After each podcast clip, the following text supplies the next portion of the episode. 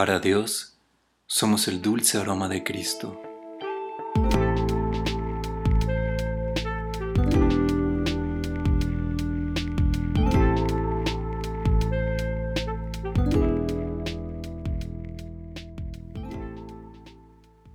Estoy aprendiendo a rasurarme.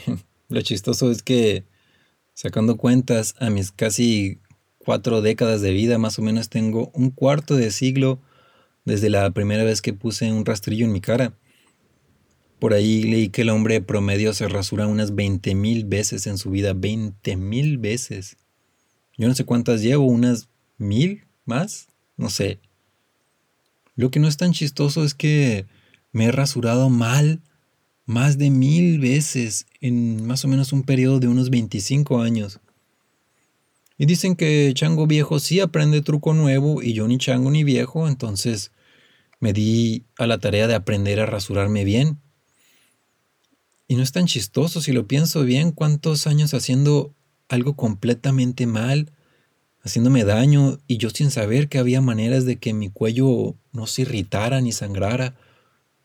En fin, investigando cómo hacerle para que mi cuello por fin dejara de estar irritado y sangrando cada vez que me rasuro, decidí comprar una navaja, de esas de barbero, de esas que salen en las películas del viejo oeste, donde, donde Clint Eastwood se rasura así con una toalla caliente, así sin camisa, se está fumando un puro y con esa navaja de macho así en la mano. Que cuidado, ¿eh? porque la primera de cambios y el vaquero ese se pone a matar a todos los malos con la navaja en lugar de la pistola. ¿eh? Y yo pues no compré una de esas así exactamente, pero se parece un poco. Lo diferente es que la que yo compré usa navajitas desechables. También pues no me voy a poner a matar a ningún bueno, ningún malo, ningún feo con esa navaja. ¿eh? Y al buscar una navaja me di cuenta de cuántas marcas de navajas hay en el mercado y cuántas imitaciones también. Bien chistoso. Filet en lugar de Gillette. Personal en lugar de persona. Y hay marcas piratas de todo y para todo. Estos de Tepito sí que saben cómo hacerle para engañar a la gente. Nada más cambian una letra por otra y listo. Si no pones atención, ya nadie se da cuenta que estás comprando una imitación. Kike en lugar de Nike. Y el problema es que a la hora de la hora la imitación resulta tan mala que el caldo sale más caro que las albóndigas, como decimos acá, acá en México, ¿verdad? Que es la manera de decir que el remedio en lugar de beneficiarte termina haciéndote más daño. Jesús dijo que Él es la verdad. No dijo que era, ni que fue algún día, dijo que Él es hoy, en presente. Él sigue siendo la verdad. ¿Y la verdad de qué? Creo que de muchas cosas. Él es la verdadera libertad, la verdadera paz, el verdadero Salvador y por sobre todo el verdadero amor.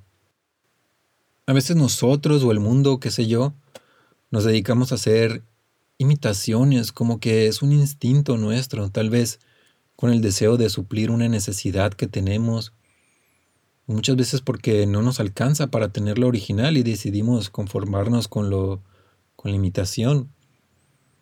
Tomamos algo que fue originalmente creado por Dios, que fue hecho perfecto, puro, lleno de amor, y le quitamos un poco de esto, otro poco de aquello, otro poquito acá, le añadimos un poco de nosotros, lo agitamos dos, tres y listo.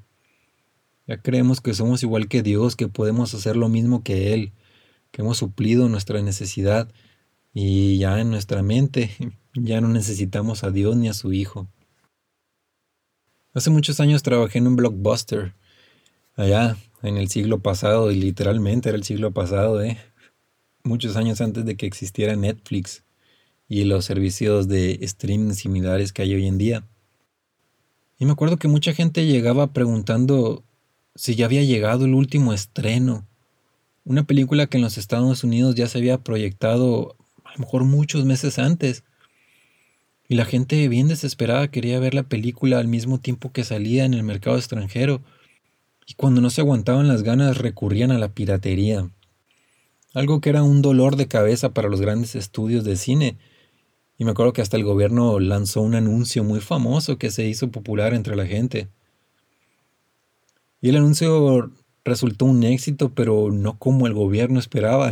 La gente no dejó de comprar películas piratas, sino que al contrario fueron corriendo al tianguis o al semáforo eh, más cercano, porque me acuerdo que hasta en el semáforo te vendían piratería. Y llegaban orgullosos diciendo, miren, miren, ya soy un papá pirata también. Y luego, ja, ja, ja, soltaban la, carcajada así como mexicanos, ¿no? Y las películas piratas se filmaban de una manera muy sencilla. Así, un, pues un medio, un bandido del río frío compraba un boleto para la última película de moda y contrabandeaba una cámara debajo de la chamarra o en una mochila a lo mejor. Y ya una vez adentro sacaba la cámara y se ponía a grabar. Y entonces la película se veía horroroso, era un desastre. Se escuchaba mal, la imagen de la película se movía por todos lados. Un montón de veces no faltaba que se atravesara la sombra de alguien en medio de la pantalla. A lo mejor alguien que se había levantado a comprar más palomitas o ir al baño, no sé. Otras veces escuchaba más lo que estaba la gente diciendo ahí enseguida del que estaba sentado grabando. Hasta los besos de las parejitas se escuchaban ahí bien fuerte. Pero bueno, al final de cuentas no fue la piratería lo que terminó por poner en quiebra al blockbuster. Eso a lo mejor te los cuento en otra ocasión, ¿verdad? Así es el mundo ofrece algo que imita la paz, la libertad, la justicia, la belleza, el amor, la alegría, la paciencia, la bondad, en fin. Todo lo que Dios ofrece también lo podemos encontrar en el mundo. Pero el truco está en esto, lo que nos ofrece el mundo puede parecer a veces más rápido y fácil de obtener, mientras que lo que Dios nos tiene preparado muchas veces requiere mucha paciencia, lo que el mundo nos ofrece al principio puede parecer más barato, pero a final de cuentas nos cobra mucho más caro lo que nos ofreció. Después uno pierde el sueño, la sonrisa, la tranquilidad, muchas veces hasta las ganas de vivir por haber pagado aquello que parecía tan apetecible y necesario.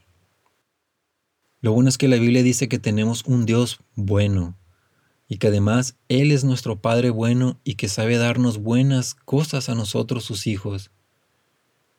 El mejor regalo que Dios nos dio fue la vida de su Hijo Jesucristo y sabes, Jesús es un regalo eterno. Es de alguna manera nuestro boleto a la eternidad, hacia los brazos del Padre. Y lo mejor de todo es que es algo que no tenemos que pagar. Además, ni aunque quisiéramos pagar, no tuviéramos con qué pagarlo. Lo mejor que podemos hacer es recibir ese regalo de salvación eterna. Sería bueno que dejemos que esta verdad eterna eche raíz en lo más profundo de nuestra mente. Pienso que entendiendo esto, nuestro ser sentiría su amor puro y perfecto latiendo dentro de nosotros, por nosotros. Dejaríamos de buscar todas esas imitaciones de libertad, de paz, de amor, que tanto nos hacen daño Dejaríamos de pasar esta vida buscando amor en lugares equivocados, de las maneras más baratas y más falsas que puedan existir.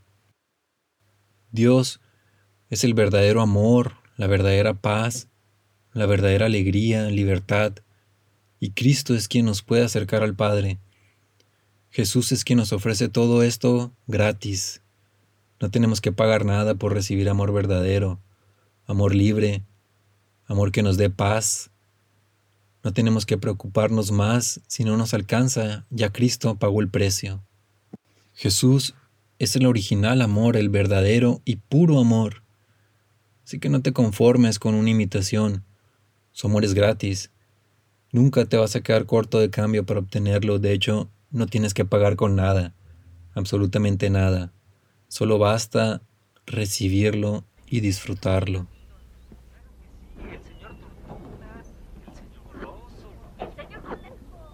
Mi papá dice que no se ve mal que en la película. Nosotros sabemos que es pirata.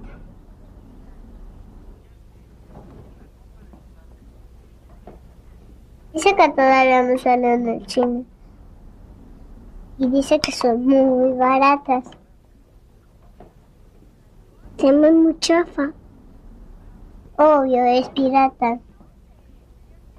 Mis papás piensan que no entendemos. Qué inocentes.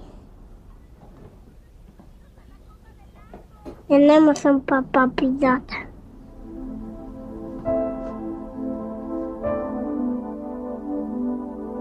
Las películas piratas se ven mal, pero tú como papá te ves mucho peor. ¿Qué le estás enseñando a tus hijos?